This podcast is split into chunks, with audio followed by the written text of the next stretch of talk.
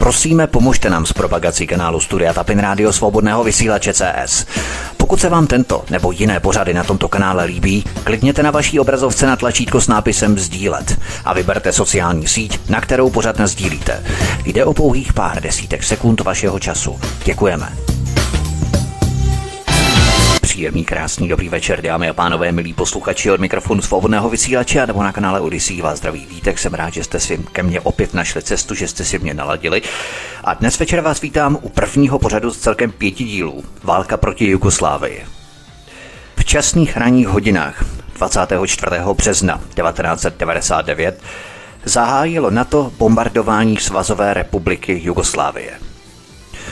Operace nesla kódové označení Allied Force, spojenecké síly.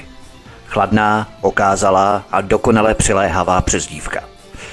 V roce 1999, kdy byl bombardovaný Bělehrad, byla předmětem leteckých útoků dětská nemocnice. Vojenští plánovači ji vytipovali jako strategický cíl. Na to uvedlo, že aby zachránilo životy novorozenat, Nebombardovalo proto část nemocnice, kde děti pobývaly, ale za to se zaměřilo na budovu, ve které se nacházel generátor elektrické energie, což znamenalo, že inkubátory už nebudou mít energii. To znamenalo, že celá nemocnice byla pro všechny případy zničená a mnoho dětí zemřelo. Jedná se o válečné zločiny s použitím tzv. inteligentních nebo chytrých bomb NATO. V Jugoslávii bylo cílem civilní hospodářství. Nemocnice, letiště, vládní budovy, výroba, infrastruktura, elektrárny, nemluvě o kostelech ze 17. století a historickém a kulturním dědictví země. Příčiny a důsledky této války jsou až dodnes předmětem rozsáhlé mediální dezinformační kampaně, která se snažila zakamuflovat válečné zločiny NATO a Spojených států.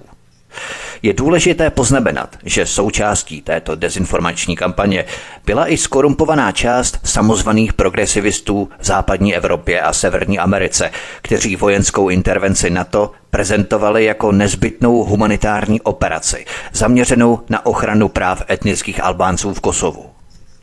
Zásah byl v rozporu s mezinárodním právem.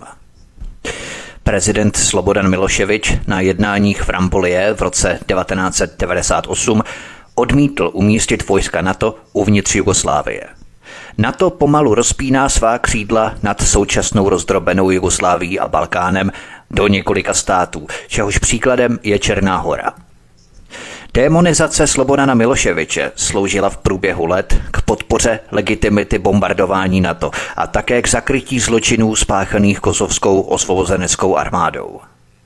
Dodávala také důvěryhodnost tribunálu pro válečné zločiny. Pod jehož jurisdikci spadají ti, kteří se ve jménu sociální spravedlnosti dopustili rozsáhlých válečných zločinů. Slobodan Miloševič byl zatčený a deportovaný do vazební věznice Hákského tribunálu IKTY. Tezi o spravedlivé válce zastávalo také několik významných intelektuálů, kteří kosovskou válku považovali za spravedlivou válku. Kosovská osvobozenecká armáda byla zase podporovaná jako osvobozenecké hnutí v dobré víře podporované západními spravodajskými službami, financované a vycvičené spojenými státy a NATO. Kosovská osvobozenecká armáda měla vazby na organizovaný zločin. Měla také vazby na Al-Kaidu. Vůdce kosovské osvobozenecké armády Hashim Tači byl v 90. letech 20. století na seznamu Interpolu. 11. března 2006 byl Slobodan Miloševič nalezený mrtvý ve své vězeňské cele.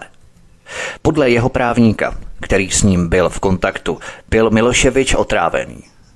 Málo kdo z nás možná ví, že přesně o deset let později, 24. března 2016, Hákský tribunál IKTY Miloševiče zprostil viny s tím, že je nevinný v případě zločinů, ze kterých byl obviněný.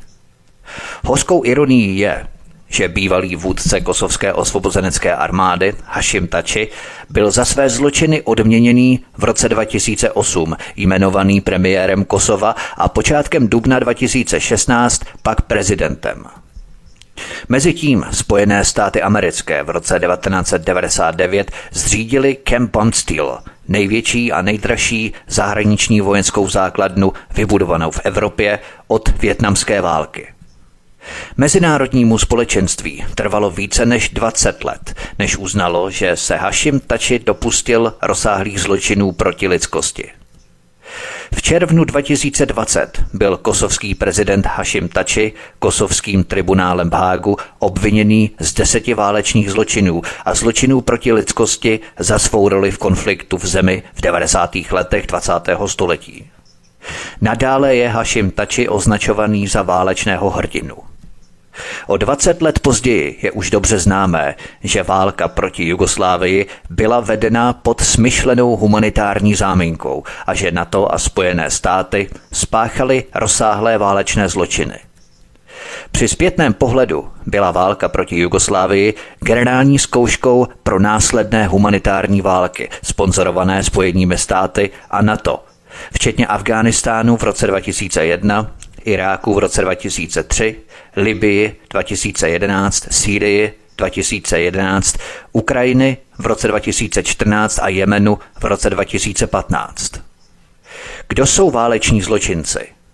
Hořkou ironií je, že tzv. Mezinárodní trestní tribunál pro bývalou Jugoslávii ICTY v Hágu ovládají právě ti, kteří se dopustili rozsáhlých válečných zločinů. Podle norimberské judikatury spočívá vrcholný válečný zločin v rozpoutání války.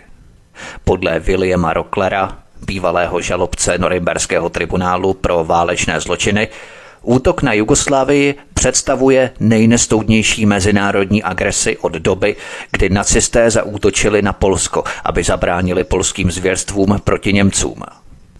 Spojené státy odhodily nároky na mezinárodní zákonnost a slušnost a vydali se na cestu surového imperialismu v Ámuku. Podle norimberské judikatury jsou hlavy států a předsedové vlád NATO odpovědní za nejvyšší zločin, zločin proti míru. Existují důkazy, že americká administrativa ve spojení se svými spojenci přijala na počátku 80. let rozhodnutí o destabilizaci a rozbití Jugoslávie. Budu se tomu samozřejmě věnovat ve specifické kapitole. Rozhodnutí zničit Jugoslávii jako zemi a rozdělit ji na řadu malých zástupných států přijala Reaganova administrativa na počátku 80. let tajná citlivá směrnice pro rozhodování o národní bezpečnosti NSD 133 s názvem Politika USA vůči Jugoslávii stanovila rámec zahraniční politiky pro destabilizaci jugoslávského modelu tržního socialismu a vytvoření sféry vlivu Ameriky v jeho východní Evropě. Jugoslávie po druhé světové válce byla v mnoha ohledech ekonomicky úspěšným příkladem tržního socialismu. Ve dvou desetiletích před rokem 1980 dosahoval roční růst hrubého domácího produktu HDP v průměru 6,1%.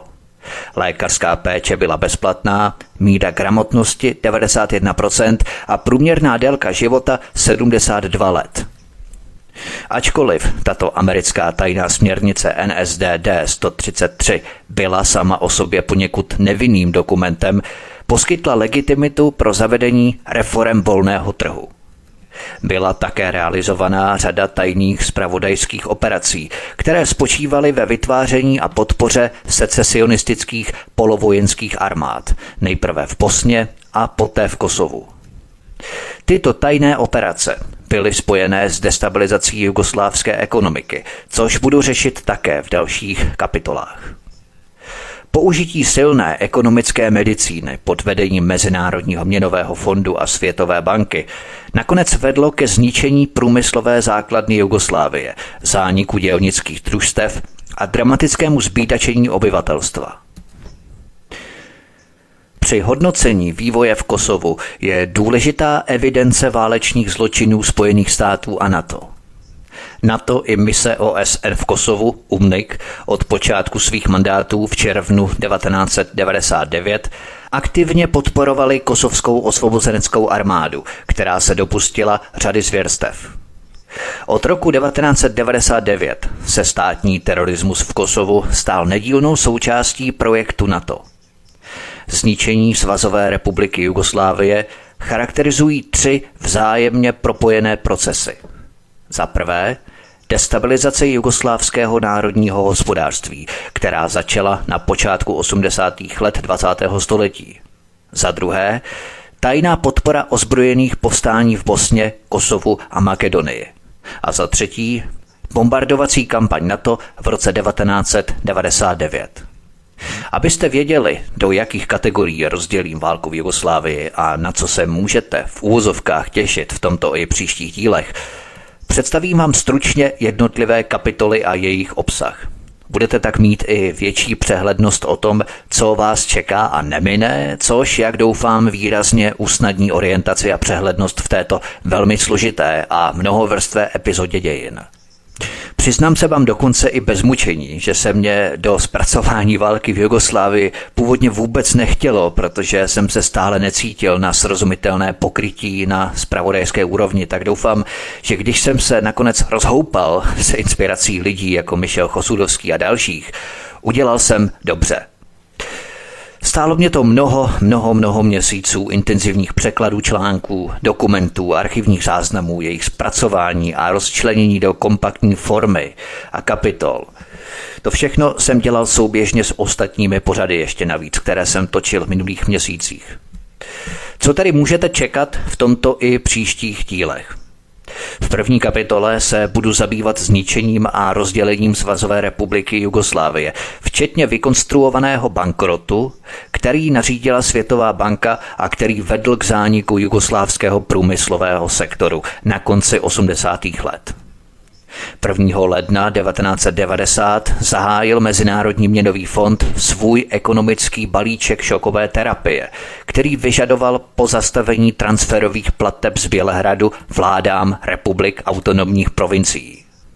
Tímto jedním zásahem tak reformátoři způsobili zhroucení federální fiskální struktury Jugoslávie a smrtelně zranili její federální politické instituce. Ve druhé kapitole se zaměřím na roli kosovské osvobozenecké armády. Vazby kosovské osvobozenecké armády na organizovaný zločin byly nejen známé, ale Spojené státy a NATO je aktivně podporovaly.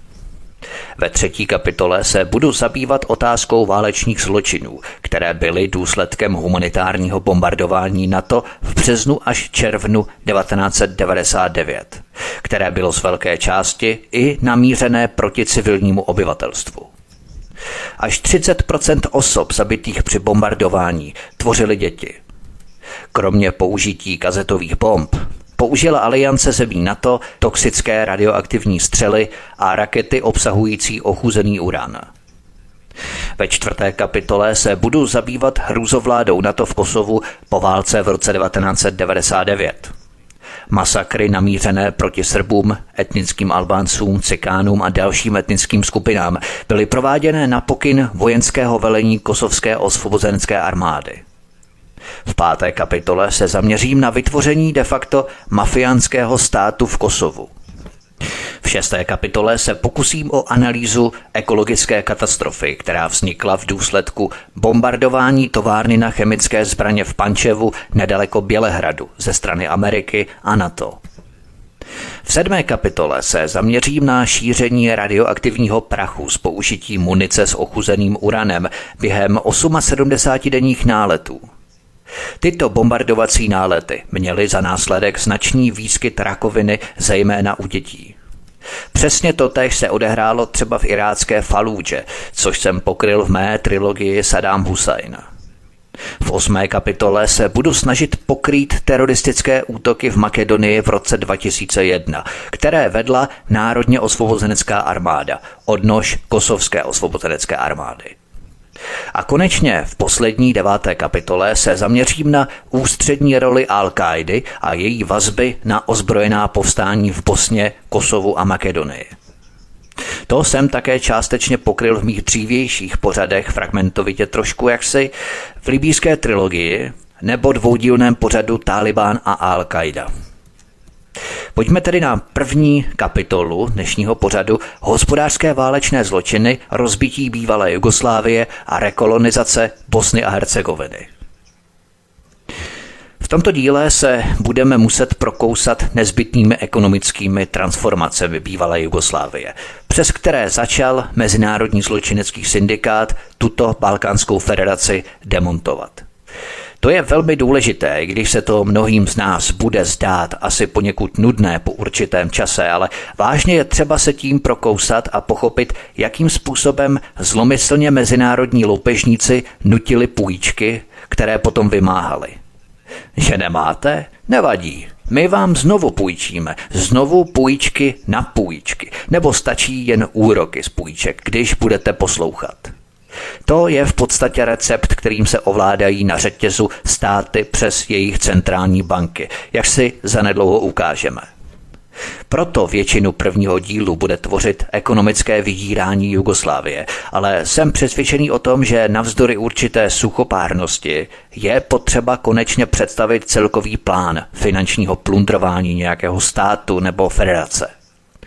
Jugoslávie se nechtěla podřídit vražedným půjčkám a splácení a proto nastoupila tvrdá armáda NATO a Ameriky. Ovšem musíme pochopit, co všechno tomu předcházelo. V době, kdy těžce vyzbrojené jednotky Spojených států a NATO prosazovaly mír v Bosně, Tisk i politici líčili západní intervenci v bývalé Jugoslávii jako ušlechtilou, i když mučivě opožděnou reakci na propuknutí etnických masakrů a porušování lidských práv. Po uzavření Daytonských mírových dohod v listopadu 1995 se Západ chtěl polepšit ve svém autoportrétu zachránce jižních Slovanů a pustit se do práce na obnově nově vzniklých suverénních států ale západní veřejné mínění bylo podle vzoru zpočátku obratně klamané. Podle konvenčního názoru, jehož příkladem byly texty bývalého amerického velvyslance v Jugoslávii Warrena Zimmermana, byla těžká situace Balkánu výsledkem agresivního nacionalismu, nevyhnutelného důsledku hluboce zakořeněného etnického a náboženského napětí, které má své kořeny v historii. Stejně tak se hodně mluvilo o balkánské hře o moc a střetu politických osobností. Chorvatský Franjo Tudman a srbský Slobodan Miloševič trhali Bosnu a Hercegovinu na kusy. V záplavě obrazů a samoučelných analýz se ztrácely ekonomické a sociální příčiny konfliktu. Na hluboce zakořeněnou hospodářskou krizi, která této občanské válce předcházela, se už dávno zapomnělo – Strategické zájmy Německa a Spojených států při vytváření základů pro rozpad Jugoslávie zůstávají nezmíněné, stejně jako role vnějších věřitelů a mezinárodních finančních institucí. V očích světových médiích nenesou západní mocnosti žádnou odpovědnost za zbídačení a zničení národa z 24 miliony obyvatel. Západní mocnosti ale prostřednictvím své nadvlády nad globálním finančním systémem v rámci svých národních a kolektivních strategických zájmů pomohli srazit jugoslávskou ekonomiku na kolena a rozmíchat doutnající etnické a sociální konflikty. Potom byla řada na válkou zničených nástupnických státech Jugoslávie, aby pocítili milosrdenství mezinárodního finančního společenství.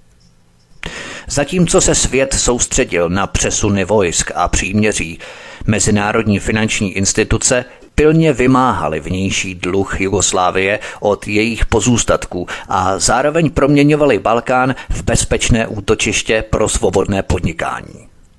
V době, kdy se pod zbraněmi NATO drželo mírové urovnání v Bosně, Západ koncem roku 1995 představil program obnovy, který zbavil tuto brutalizovanou zemi suverenity v míře, jakou Evropa nezažila od konce druhé světové války. Tento program z velké části spočíval v tom, že se Bosna stala rozděleným územím pod vojenskou okupací NATO a zprávou Západu. Neokoloniální Bosna na základě Daytonských dohod, které vytvořily Bosenskou ústavu, zavedla Amerika a její evropští spojenci v Bosně plnohodnotnou koloniální zprávu. Do jejího čela jmenovali vysokého představitele Karla Vilta, bývalého švédského premiéra a zástupce Evropské unie při mírových jednáních v Bosně. Karl Bild získal plnou výkonnou moc ve všech civilních záležitostech s právem přehlasovat vlády Bosenské federace i Republiky Srbské, tedy Srbské Bosny. Aby to bylo naprosto jasné, v dohodách bylo zakotveno, že tento vysoký představitel byl v této parodii konečnou autoritou, pokud šlo o výklad dohod.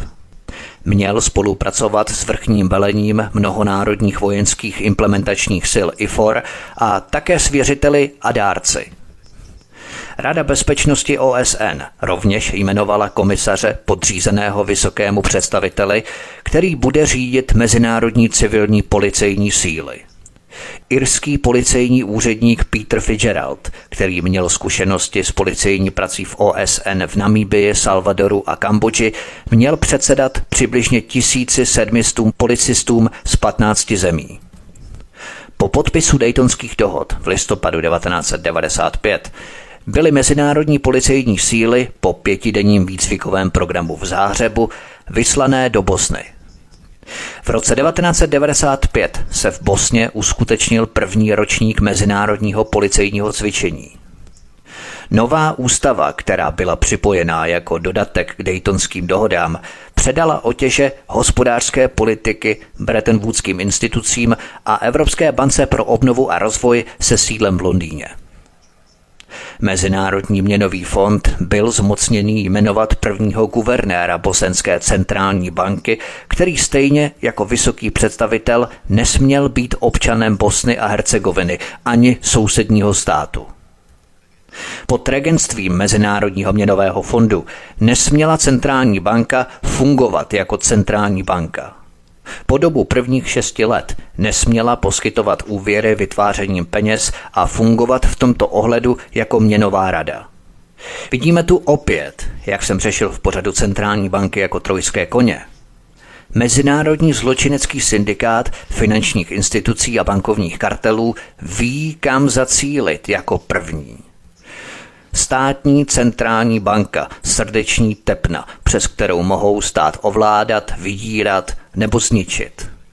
Všímejme si také, že nad Bosnou převzali zprávu cizí osoby, zatímco Bosňanům nebylo dovoleno spravovat svůj vlastní stát. Bývalý švédský premiér nad exekutivou a legislativou a nějaký irský policejní úředník nad bosenskou policií.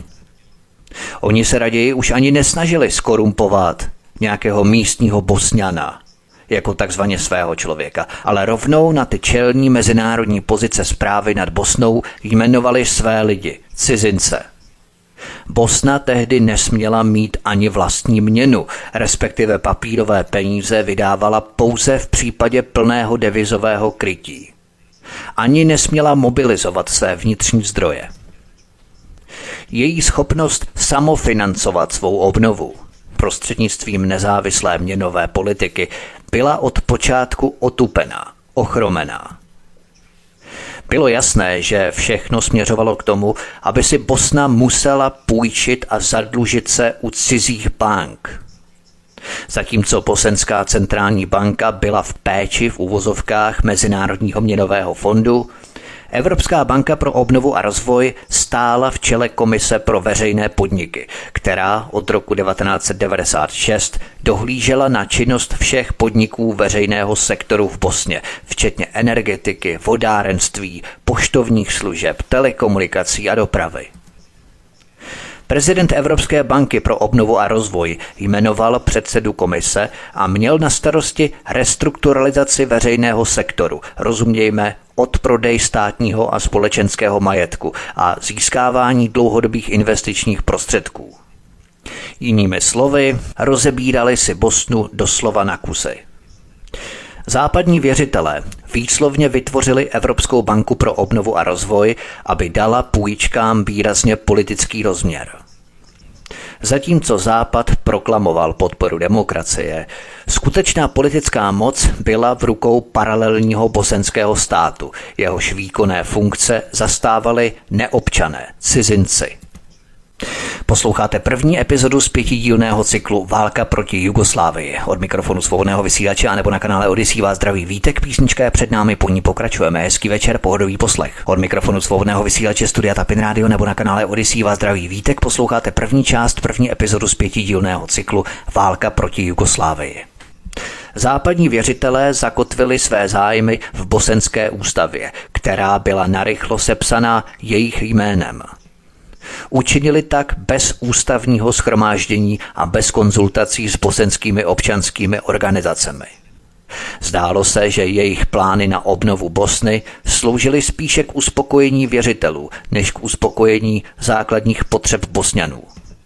Neokolonizace Bosny byla logickým krokem západních snah zrušit jugoslávský experiment tržního socialismu a dělnické samozprávy a nastolit diktát volného trhu. Pojďme na další kapitolu Historické pozadí. Multietnická socialistická Jugoslávie byla kdysi regionální průmyslovou velmocí a hospodářským úspěchem. Ve dvou desetiletích před rokem 1980 dosahoval roční růst hrubého domácího produktu v průměru 6,1 Lékařská péče byla bezplatná, míra gramotnosti činila 91% a průměrná délka života byla 72 let. Po desetiletí západní ekonomické ministrany a desetiletí rozpadů, války, bojkotu a embarga byly ekonomiky bývalé Jugoslávie v propadlišti a jejich průmyslová odvětví byla demontovaná. Jugoslávie se částečně rozpadla díky machinacím Spojených států. Přestože se Bělehrad nepřipojil k Evropské unii a udržoval rozsáhlé obchodní vztahy s Evropským společenstvím a spojenými státy, Reganova administrativa se na jugoslávskou ekonomiku zaměřila v tajné citlivé směrnici pro rozhodnutí o národní bezpečnosti NSTD 133 z roku 1984 nazvané Politika USA vůči Jugoslávii. Cenzurovaná verze, odtajněná v roce 1990, rozpracovávala tuto tajnou směrnici o východní Evropě, vydanou v roce 1982. Ta obhajovala rozšířené úsilí o podporu tzv. tiché revoluce s cílem svrhnout komunistické vlády a strany a zároveň znovu začlenit země východní Evropy do tržně orientované ekonomiky. Spojené státy se už dříve připojily k ostatním mezinárodním věřitelům v Bělehradu a v roce 1980, krátce před smrtí maršála Tita, mu vnutili první kolo makroekonomické reformy. Toto první kolo restrukturalizace učinilo vzor. Secesionistické tendence, živené sociálními a etnickými rozdíly, získaly impuls právě v období brutálního zbídačování jugoslávského obyvatelstva. Hospodářské reformy způsobily hospodářskou a politickou spoušť. Zpomalení růstu, akumulace zahraničního dluhu a zejména nákladů na jeho obsluhu a devalvace vedly k poklesu životní úrovně průměrného Jugoslávce. Hospodářská krize ohrožovala politickou stabilitu, hrozila také prohloubením doutnajícího etnického napětí. Tyto reformy doprovázené podpisem dohod o restrukturalizaci dluhu s oficiálními a komerčními věřiteli, také sloužily k oslabení institucí federálního státu a vytvářely politické rozpory mezi Bělehradem a vládami republik a autonomních provincií. Premiér federální vlády Milka Planič, který měl program realizovat, musel Mezinárodnímu měnovému fondu slíbit okamžité zvýšení diskontních sazeb a mnohem více za Reganovský arzenál opatření. Po celá 80. léta Mezinárodní měnový fond a Světová banka pravidelně předepisovali další dávky své hořké ekonomické medicíny, zatímco jugoslávská ekonomika pomalu chřadla a upadala do kómatu. Od samého počátku urychlovali postupné programy sponsorované Mezinárodním měnovým fondem rozpad jugoslávského průmyslového sektoru.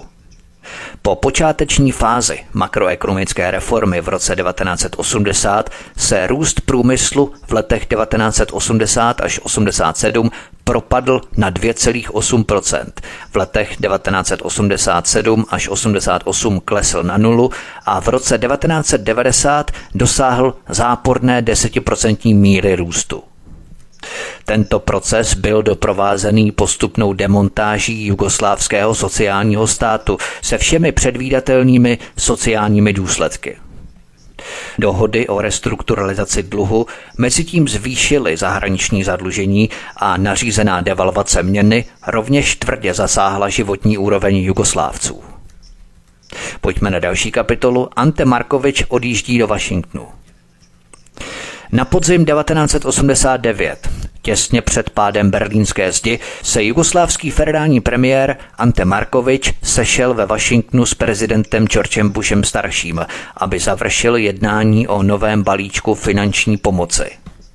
Výměnou za tuto pomoc Jugoslávie souhlasila s ještě rozsáhlejšími ekonomickými reformami, včetně nové devalvované měny, dalšího zmrazení mest, razantního snížení vládních výdajů a zrušení podniků ve společenském vlastnictví a řízených zaměstnanci.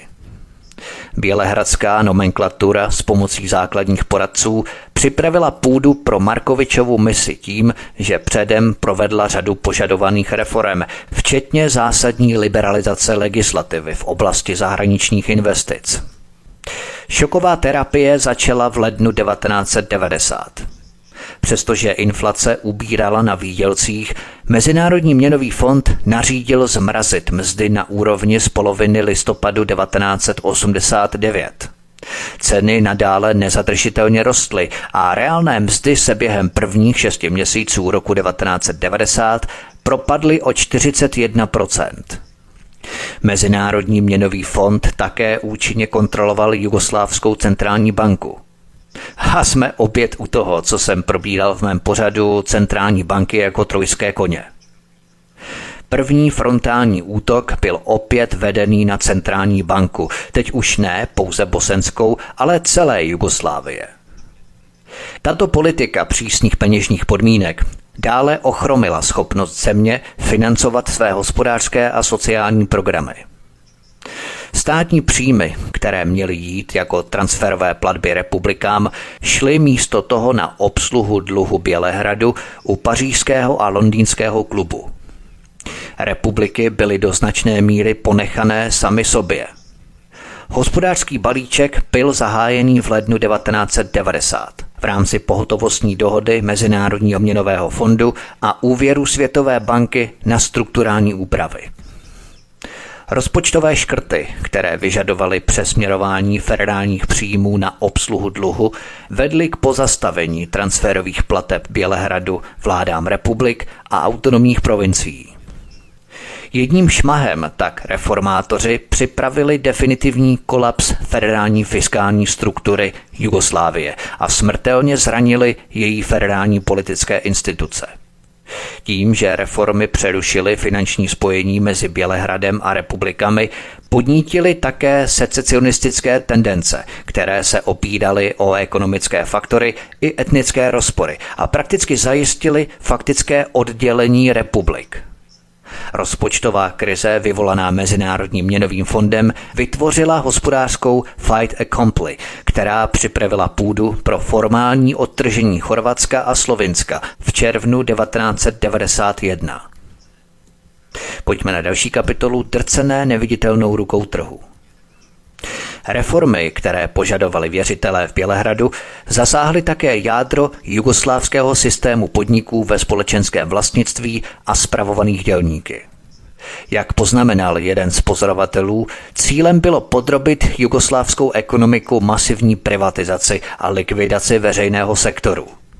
Byrokracie komunistické strany, především její vojenský a spravodajský sektor, byla konkrétně oslovená a byla jí nabídnutá politická a ekonomická podpora pod podmínkou, že bude zavedené plošné zrušení sociální ochrany jugoslávských zaměstnanců. Byla to nabídka, kterou zoufalá Jugoslávie nemohla odmítnout.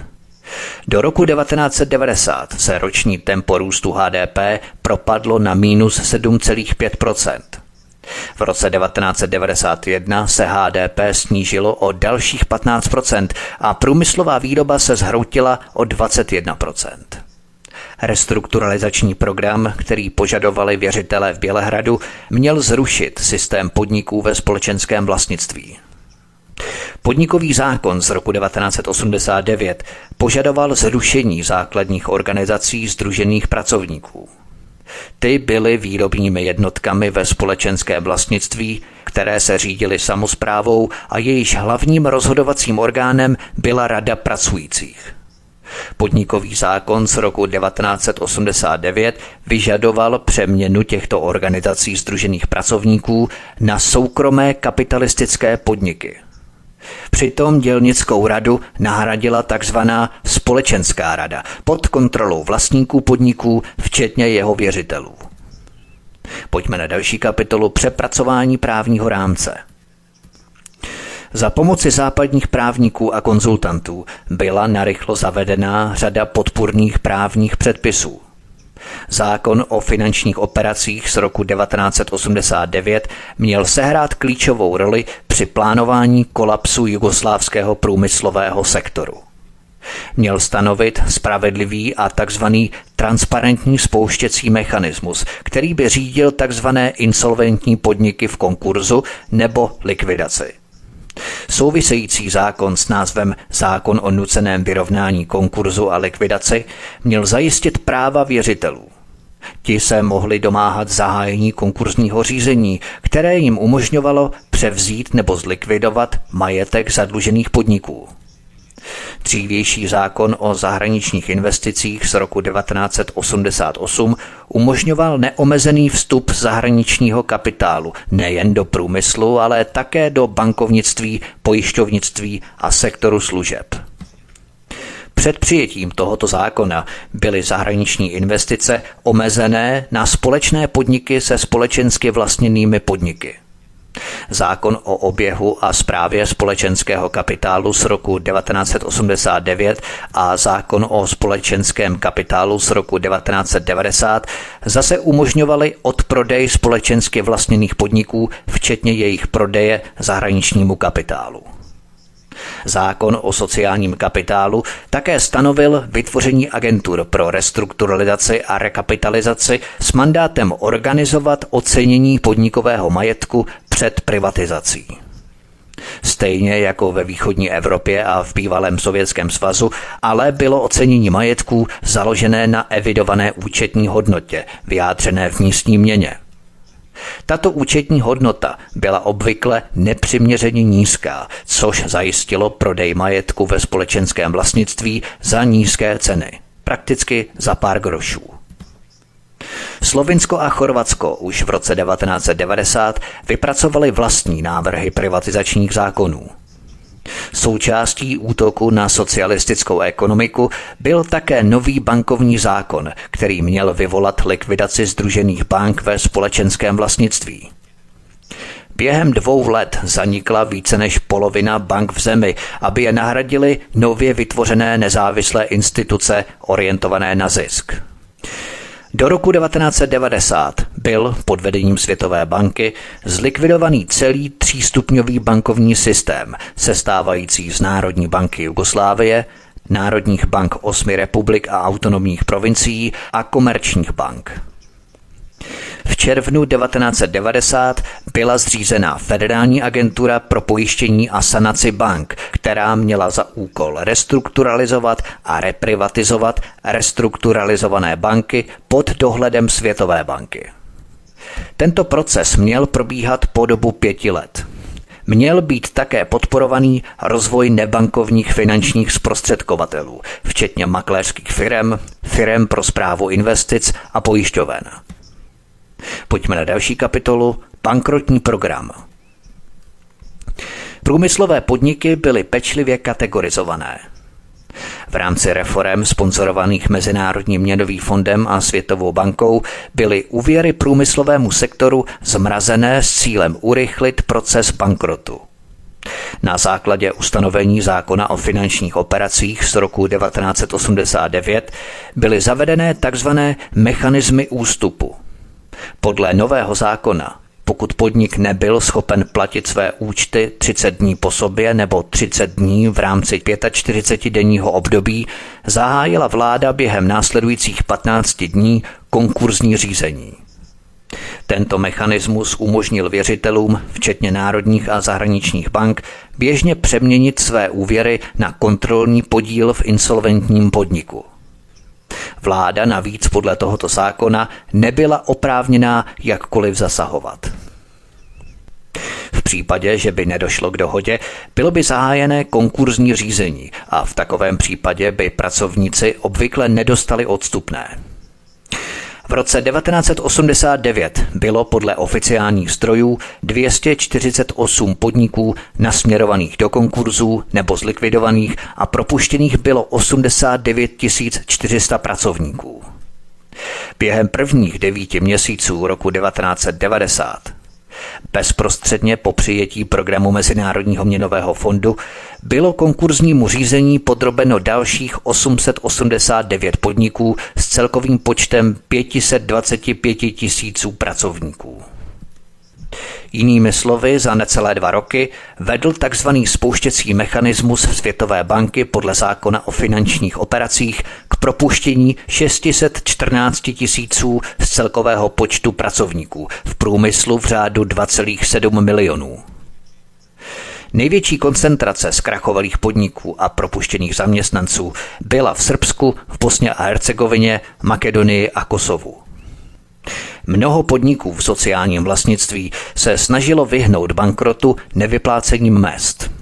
V prvních měsících roku 1990 nedostalo výplatu půl milionu pracovníků, což představovalo asi 20% průmyslové pracovní síly, aby byly splněné požadavky věřitelů v rámci vyrovnávacích postupů stanovených zákonem o finančních organizacích.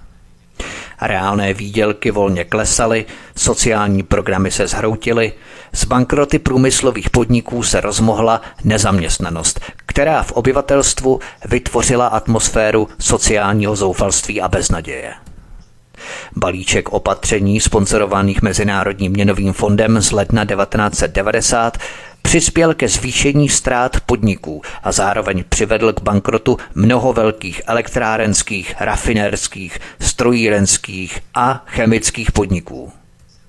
Navíc s deregulací obchodního režimu přispěla záplava dováženého zboží k další destabilizaci domácí výroby.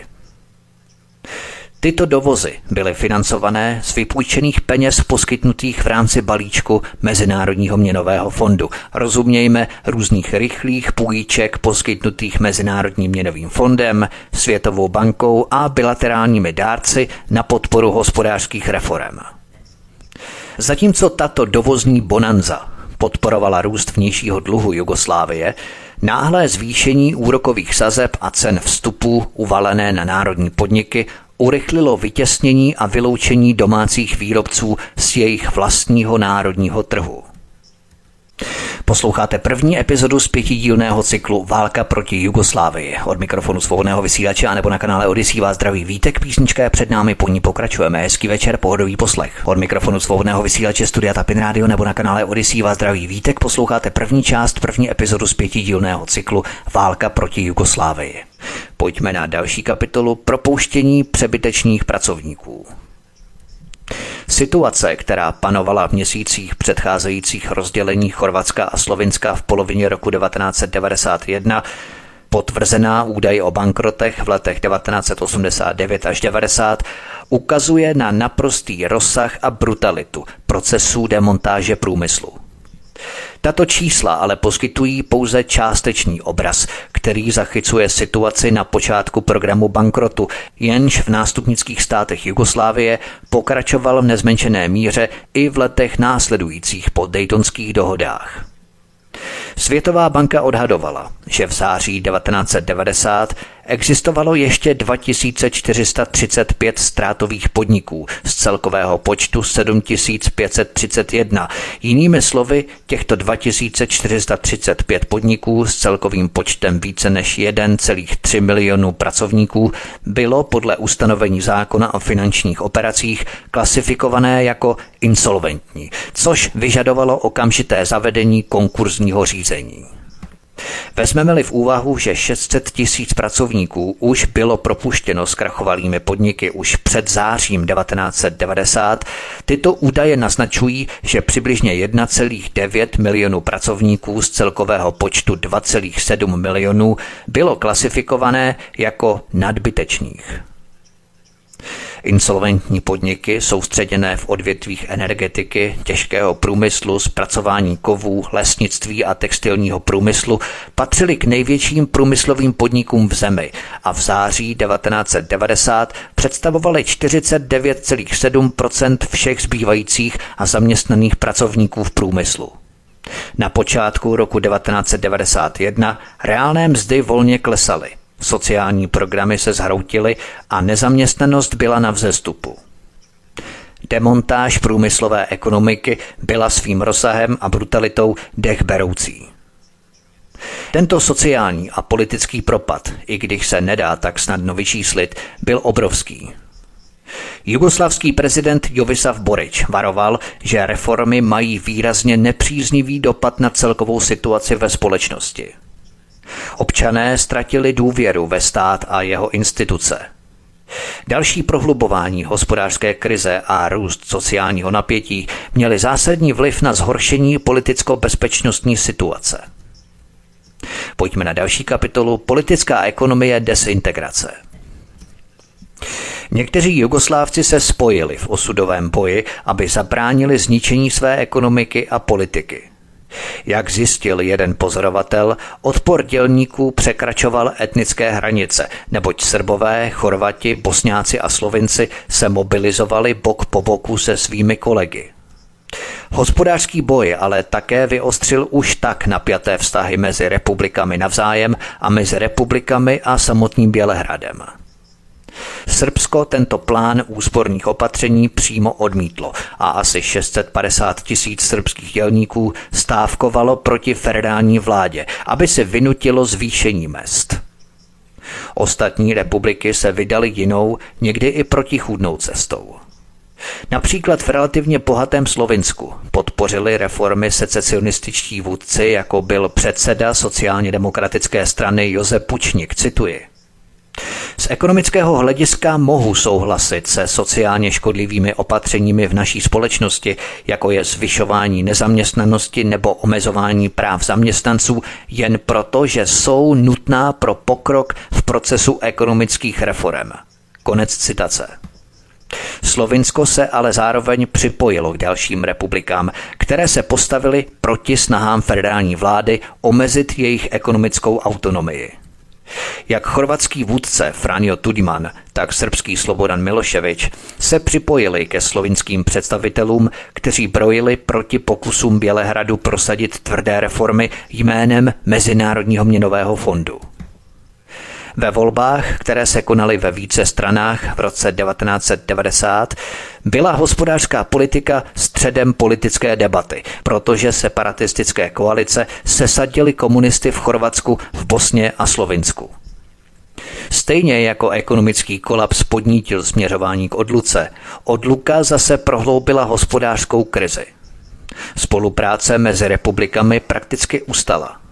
A když si republiky šly navzájem po krku, Ekonomika i samotný národ se dostali do začarované spirály úpadku. Tento proces se urychlil, protože vedení republik záměrně podporovalo sociální a hospodářské rozpory, aby posílilo své vlastní ruce a dominanci. Rozděl a panuj. Republikánští oligarchové, kteří měli všichni vizi vlastní národní renesance, se místo volby mezi skutečným jugoslávským trhem a hyperinflací rozhodli pro válku, která by zamaskovala skutečné příčiny hospodářské katastrofy. Současný nástup milicí loajálních secesionistickým vůdcům jen urychlil pád do chaosu.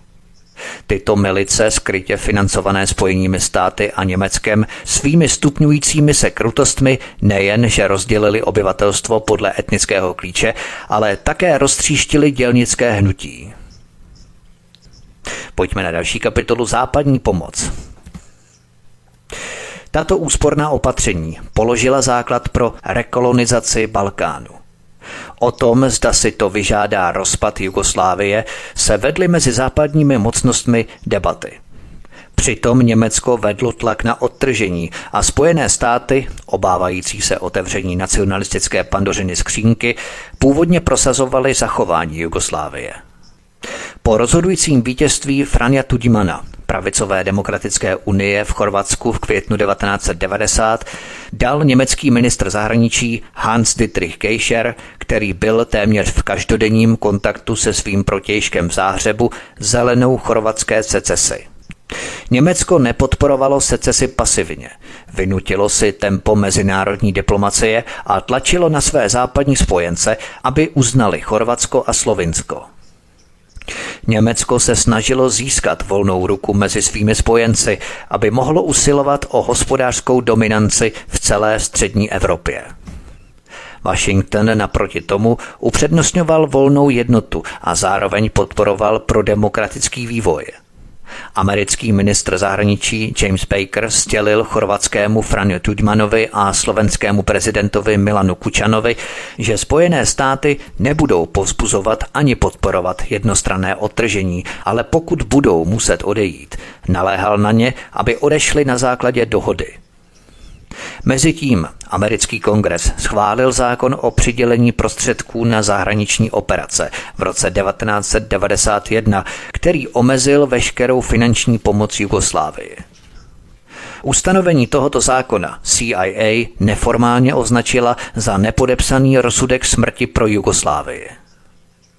CIA správně předpověděla, že dojde ke krvavé občanské válce – Zákon také požadoval, aby Mezinárodní měnový fond a Světová banka zmrazili úvěry Bělehradu. Americké ministerstvo zahraničí trvalo na tom, aby Jugoslávské republiky považované de facto za politické entity, dodržovaly samostatné volební postupy a návratnost, než bude možné obnovit jakoukoliv další pomoc jednotlivým republikám. Pojďme na další kapitolu Poválečná obnova volný trh. Po Daytonských dohodách z listopadu 1995 obrátili západní věřitelé svou pozornost k nástupnickým státům Jugoslávie. Zahraniční dluh Jugoslávie byl pečlivě rozdělený a přidělený nástupnickým republikám, které byly zaškrtnuté v samostatných dohodách o restrukturalizaci dluhu a strukturálních úpravách.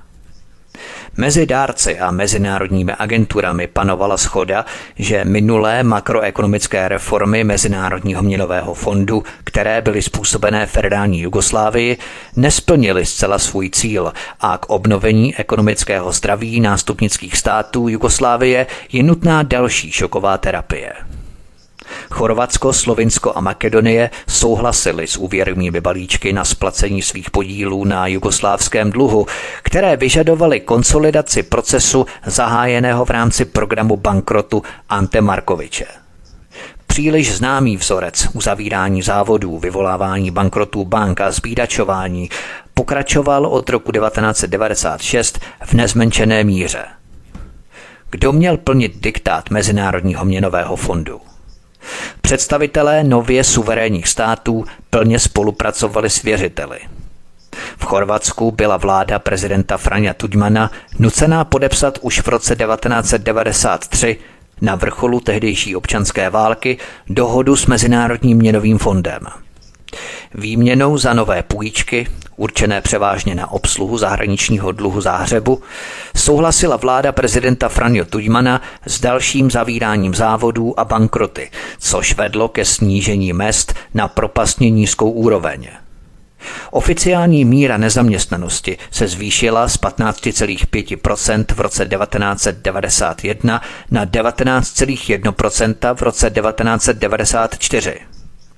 Záhřeb také zavedl mnohem přísnější zákon o konkurzu spolu s postupy pro rozčlenění velkých státních podniků veřejných služeb. Podle svého dopisu o záměru Bretton Woodským institucím chorvatská vláda slíbila, že s pomocí Evropské banky pro obnovu a rozvoj a Světové banky restrukturalizuje a plně zprivatizuje bankovní sektor. Ta také požadovala vytvoření chorvatského kapitálového trhu, který by byl strukturovaný tak, aby na něj více pronikali západní institucionální investoři a makléřské firmy. Podle dohody podepsané v roce 1993 s Mezinárodním měnovým fondem nesměla záhřebská vláda mobilizovat vlastní výrobní zdroje prostřednictvím fiskální a měnové politiky. Ty byly pevně pod kontrolou jejich vnějších věřitelů. Masivní rozpočtové škrty, které dohoda požadovala, také znemožnily poválečnou obnovu – ta mohla být provedena pouze prostřednictvím poskytnutí nových zahraničních půjček, což přispělo k růstu zahraničního dluhu Chorvatska až do 21. století. Podobnou hospodářskou cestou jako Chorvatsko se vydala i Makedonie – v prosinci 1993 vláda ve Skopě souhlasila se stlačením reálných mest a zmrazením úvěrů, aby získala půjčku v rámci nástroje Mezinárodního měnového fondu pro systémovou transformaci. Neobvyklým způsobem se na činnosti mezinárodní podpůrné skupiny, složené z nizozemské vlády a banky pro mezinárodní platby se sídlem v Bazileji, podílel multimiliardář a obchodní magnát George Sereš. Peníze poskytnuté podpůrnou skupinou ale nebyly určené na rekonstrukci, ale spíše na to, aby Skopje mohlo splatit nedoplatky dluhů vůči Světové bance. Výměnou za tento splátkový kalendář dluhů musela navíc vláda makedonského premiéra Branka Crvenkovského souhlasit s likvidací zbývajících nesolventních podniků a s propuštěním nadbytečných pracovníků, což se týkalo zaměstnanců poloviny průmyslových podniků v zemi. Jak střízlivě poznamenal náměstek ministra financí Harry Kostov, při astronomických úrokových sazbách v důsledku bankovních reform sponzorovaných dárci bylo doslova nemožné najít v zemi podnik, který by byl schopný pokrýt své náklady. Celkově byla ekonomická terapie Mezinárodního měnového fondu pro Makedonii pokračováním programu bankrotu zahájeného v letech 1989 až 90 za federální Jugoslávie. Nejziskovější aktiva byla daná do prodeje na makedonské burze, ale tato dražba podniků ve společenském vlastnictví vedla ke kolapsu průmyslu a k šířící se nezaměstnanosti. A globální kapitál tomu tleskal. Navzdory vznikající krizi sociálního zabezpečení a decimování své ekonomiky, makedonský ministr financí Ljube Trpevsky v roce 1996 hrdě informoval tisk, že Světová banka a Mezinárodní měnový fond řadí Makedonii mezi nejúspěšnější země, pokud jde o současné transformační reformy. Vedoucí mise Mezinárodního měnového fondu v Makedonii Paul Thompson s ním souhlasil – Přisvědčil, že výsledky stabilizačního programu byly působivé a ocenil zejména účinnou mzdovou politiku, kterou přijala vláda ve Skopě. Přesto jeho vyjednavači trvali na tom, že navzdory těmto úspěchům je nutné ještě více snížit rozpočet. Pojďme na další kapitolu Rekonstrukce v koloniálním stylu. Nejvážnější zásahy do národní suverenity ale západní intervence činila v Bosně – Neokoloniální zpráva, zavedená na základě Daytonských dohod a podporovaná palebnou silou NATO, zajistila, že o budoucnosti Bosny se bude rozhodovat ve Washingtonu, v Bonu a v Bruselu, nikoli v Sarajevu. Bosenská vláda po uzavření Daytonských dohod odhadovala, že náklady na obnovu dosáhnou 47 miliard dolarů.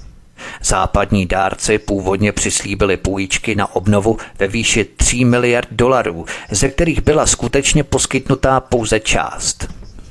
Velká část čerstvých peněz půjčených Bosně byla navíc určená na financování některých místních civilních nákladů spojených s nasazením vojenských sil IFOR a na splácení závazků vůči mezinárodním věřitelům. Čerstvými půjčkami se splácel starý dluh – Nizozemská centrální banka velkoryse poskytla překlenovací financování ve výši 37 milionů dolarů, aby Bosna mohla zaplatit své nedoplatky u Mezinárodního měnového fondu, bez kterých jí Mezinárodní měnový fond nové peníze nepůjčil. Krutým a absurdním paradoxem ale bylo, že žádané půjčky z nově vytvořeného nouzového okna Mezinárodního měnového fondu pro postkonfliktní země nebyly použité na poválečnou obnovu. Místo toho byly splacené nizozemské centrální bance, která se na vyrovnání nedoplatků Mezinárodnímu měnovému fondu vykašlala. Dluh se hromadil a na obnovu válkou rozvrácené bosenské ekonomiky šlo jen málo nových peněz. Zatímco obnova byla obětovaná na oltář splácení dluhů, západní vlády a korporace projevovaly větší zájem o získání přístupu ke strategickým přírodním zdrojům. S objevem energetických zásob v regionu získalo rozdělení Bosny mezi Federaci Bosny a Hercegoviny a Bosensko-Srbskou republiku Srbskou podle Daytonských dohod nový strategický význam – Dokumenty, které měly Chorvatsko a bosenští Srbové k dispozici, naznačovaly, že na východním svahu Dinarického výběžku, který chorvatská armáda podporovaná spojenými státy získala zpět od krajinských Srbů v závěrečné ofenzivě před Daytonskými dohodami, byla zjištěná ložiska uhlí a ropy – Bosenští představitelé oznámili, že mezi několika zahraničními firmami, které následně zahájily průzkumné práce v Bosně, byla i šikákská společnost Amoko. Významná ropná ložiska se nacházela také v srbském ovládané části Chorvatska, hned za řekou Sávou od Tuzly, sídla americké vojenské zóny – Průzkumné operace probíhaly i během války, ale Světová banka a nadnárodní společnosti, které je prováděly, udržovaly místní vlády v nevědomosti, pravděpodobně proto, aby jim zabránili jednat a zmocnit se potenciálně cených oblastí.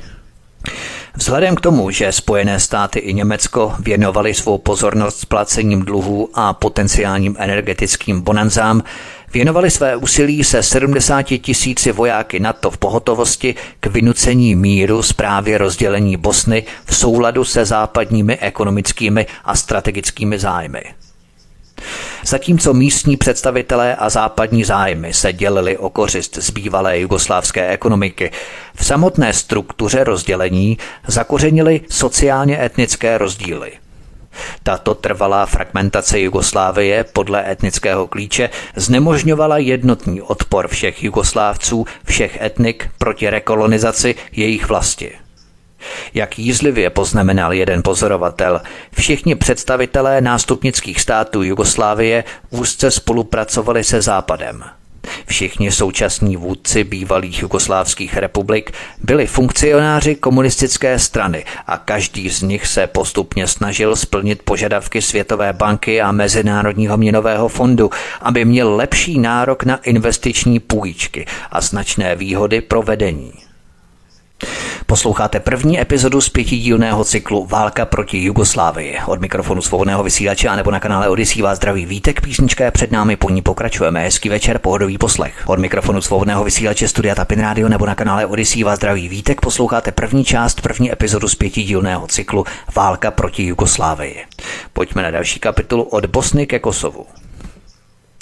Ekonomická a politická dislokace byla vzorem v různých fázích války na Balkáně. Od počáteční vojenské intervence NATO v Bosně v roce 1992 až po bombardování Jugoslávie z humanitárních důvodů v roce 1999.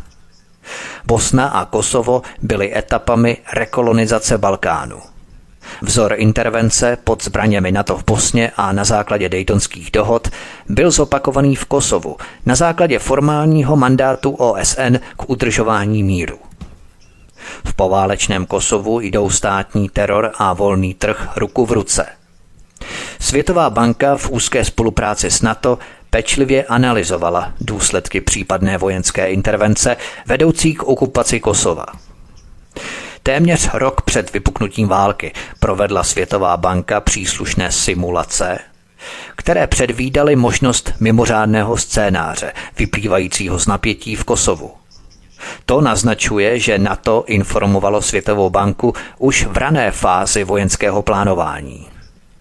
Ještě během bombardování získala Světová banka i Evropská komise zvláštní mandát pro koordinaci hospodářské pomoci dárců na Balkáně. Základní zadání nevylučovalo, aby Jugoslávie dostávala dárcovskou podporu. Bylo ale jasně stanoveno, že Bělehrad bude mít nárok na půjčky na obnovu, jakmile se tam změní politické podmínky. Po bombardování byly Kosovu vnucené reformy volného trhu, které do značné míry kopírovaly ustanovení dohody v Rambolie, která byla z části vytvořená podle Daytonských dohod vnucených Bosně. Článek 1, kapitola 4a dohody v Rambolie stanovil, že hospodářství Kosova bude fungovat v souladu se zásadami volného trhu. Spolu s jednotkami NATO byla do Kosova pod záštitou Světové banky vyslaná armáda právníků a konzultantů. Jejich mandát zněl vytvořit příznivé prostředí pro zahraniční kapitál a zajistit rychlý přechod Kosova k prosperující, otevřené a transparentní tržní ekonomice. Prozatímní vláda kosovské osvobozenecké armády byla zase dárcovským společenstvím vyzvaná, aby vytvořila transparentní, efektivní a udržitelné instituce.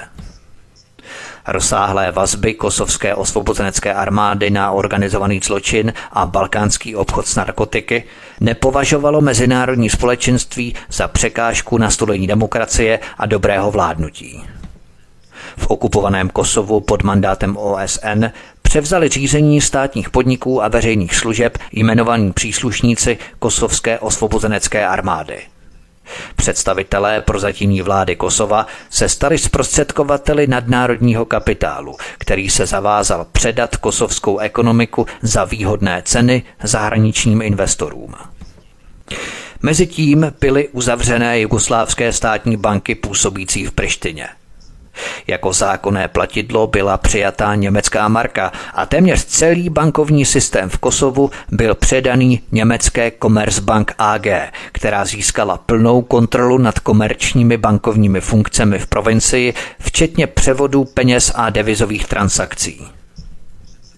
Pojďme na další kapitolu Převzetí kosovského nerostného bohatství. Pod západní vojenskou okupací bylo rozsáhlé kosovské nerostné bohatství uhlí určené k prodeji v aukci za výhodné ceny zahraničnímu kapitálu. Už před bombardováním měli západní investoři upřený zrak na obrovský důlní komplex Trepča, který představuje nejcennější nemovitost na Balkáně v hodnotě nejméně 5 miliard dolarů. Komplex Trepča zahrnuje nejen měď a velké zásoby zinku, ale také kadmium, zlato a stříbro. Má několik tavíren, 17 závodů na zpracování kovů, elektrárnu a největší jugoslávskou továrnu na baterie. Severní Kosovo má také odhadované zásoby 17 miliard tun uhlí a hnědého uhlí. Sotva měsíc po vojenském obsazení Kosova zbraněmi NATO vydal šéf mise OSN Kosovu UMNIK Bernard Kushner nařízení, podle něhož UMNIK spravoval movitý a nemovitý majetek, včetně peněžních účtů a další majetek Svazové republiky Jugoslávie, republiky Srbsko nebo jejich orgánů, který se nacházel na území Kosova nebo byl na něj zapsaný typičtí mezinárodní loupežníci klasického střihu. Ovšem mezinárodní gangstři nestráceli čas. Několik měsíců po vojenské okupaci Kosova vydala Mezinárodní krizová skupina, což byl think tank podporovaný finančníkem Churchem Serešem, dokument Trepča. V srpnu 2000 vyslal šéf mise OSN v Kosovu Bernard Kushner těžce ozbrojené v úvozovkách mírové jednotky Slyšíte, jak to dobře zní? Těžce vyzbrojené mírové jednotky v chirurgických maskách proti toxickému kouři, aby tento důl obsadili pod záminkou, že nadměrným znečištěním obzduší ohrožuje životní prostředí. Mezitím OSN předala zprávu celého komplexu Trepča západnímu konsorciu. Na transakci s Trepčou se podílala společnost Morrison Knudsen International, dnes přeskupená do Regiton Engineering and Construction. Novým konglomerátem je Washington Group, jedna z nejsilnějších světových inženýrských a stavebních firm a také významný dodavatel obraných prací ve Spojených státech. Mladšími partnery ve transakci jsou francouzská TEC Engineerie a švédská poradenská skupina Boliden Contec. Pojďme na další kapitolu Instalace mafiánského státu. Zatímco finančník George Sereš investoval peníze do obnovy Kosova, nadace George Sereše Open Society Foundation otevřela v Prištině pobočku a založila kosovskou Open Society Foundation jako součást Serešovy sítě neziskových nadací na Balkáně, ve východní Evropě a v bývalém Sovětském svazu. Spolu se Svěřeneckým fondem Světové banky pro období po konfliktu poskytovala Open Society Foundation v Kosovu cílenou podporu na rozvoj místních samozpráv, aby mohly sloužit svým komunitám transparentním, spravedlivým a odpovědným způsobem. Vzhledem k tomu, že většina těchto místních samozpráv je v rukou kosovské osvobozenecké armády, která má rozsáhlé vazby na organizovaný zločin, je nepravděpodobné, že by tento program splnil svůj deklarovaný cíl. Silná ekonomická medicína, vnucená vnějšími věřiteli, zase přispěla k dalšímu posílení kriminální ekonomiky v Albánii už pevně zakořeněné, která se živí chudobou a ekonomickým rozvratem. Vzhledem k tomu, že Albánie a Kosovo jsou centrem obchodu s drogami na Balkáně, mělo Kosovo také splácet zahraničním věřitelům dluhy prostřednictvím praní špinavých peněz. Narkodolary byly recyklované na obsluhu kosovského dluhu a na financování nákladů na obnovu. Lukrativní tok narkodolarů tak zajišťoval, že zahraniční investoři zapojení do programu obnovy tím dosáhli značných zisků. Pojďme na poslední kapitolu dnešního pořadu Neoliberalismus jediný možný svět. Neoliberální ekonomická medicína, podporovaná NATO, podávaná v několika dávkách od 80. let, pomohla zničit Jugoslávii. Světová média ale jejich hlavní role pečlivě přehlížela nebo dokonce popírala. Místo toho se přidala ke sboru pějícímu chválu na volný trh jako základ pro obnovu válkou rozvrácené ekonomiky. Sociální a politický dopad hospodářské restrukturalizace v Jugoslávii byl z našeho kolektivního vědomí pečlivě vymazaný. Tvůrci veřejného mínění místo toho dogmaticky prezentují kulturní, etnické a náboženské rozpory jako jedinou příčinu války a devastace. Ve skutečnosti jsou důsledky mnohem hlubšího procesu ekonomického a politického štěpení. Takové falešné vědomí nejen, že maskuje pravdu, ale také nám brání uznat přesné historické události. V konečném důsledku zkresluje skutečné zdroje sociálního konfliktu. Pokud je aplikované na bývalou Jugoslávii, zatemňuje historické základy jihoslovanské jednoty, solidarity a identity v tom, co tvořilo multietnickou společnost. Na Balkáně byly v sázce životy milionů lidí. Makroekonomická reforma spojená s vojenským dobýváním a udržováním míru OSN zničila zdroje obživy a udělala si legraci zpráva na práci. Základní potřeby, jako je jídlo a přístřeší, se pro mnohé staly nedostupnými. Znehodnotila kulturu a národní identitu. Ve jménu globálního kapitálu byly překreslené hranice, přepsané právní kodexy, zničená průmyslová odvětví, rozvrácené finanční a bankovní systémy a zrušené sociální programy. Žádná alternativa ke globálnímu kapitálu, ať už by to byl jugoslávský tržní socialismus nebo národní kapitalismus, nebyla připuštěná. To je všechno k této kapitole, milí posluchači, co uslyšíte v druhém pokračování. Zaměřím se na roli kosovské osvobozenecké armády – Vazby kosovské osvobozenecké armády na organizovaný zločin byly nejen známé, ale Spojené státy a NATO je aktivně podporovaly. Podívám se na Hashima Tačiho a Medlin Albrightovou při jejich jednání v Rampolie v prosinci 1998 nebo roli bývalého generálního tajemníka Evropské unie Javiera Solanu v rámci těchto jednání s Kosovci.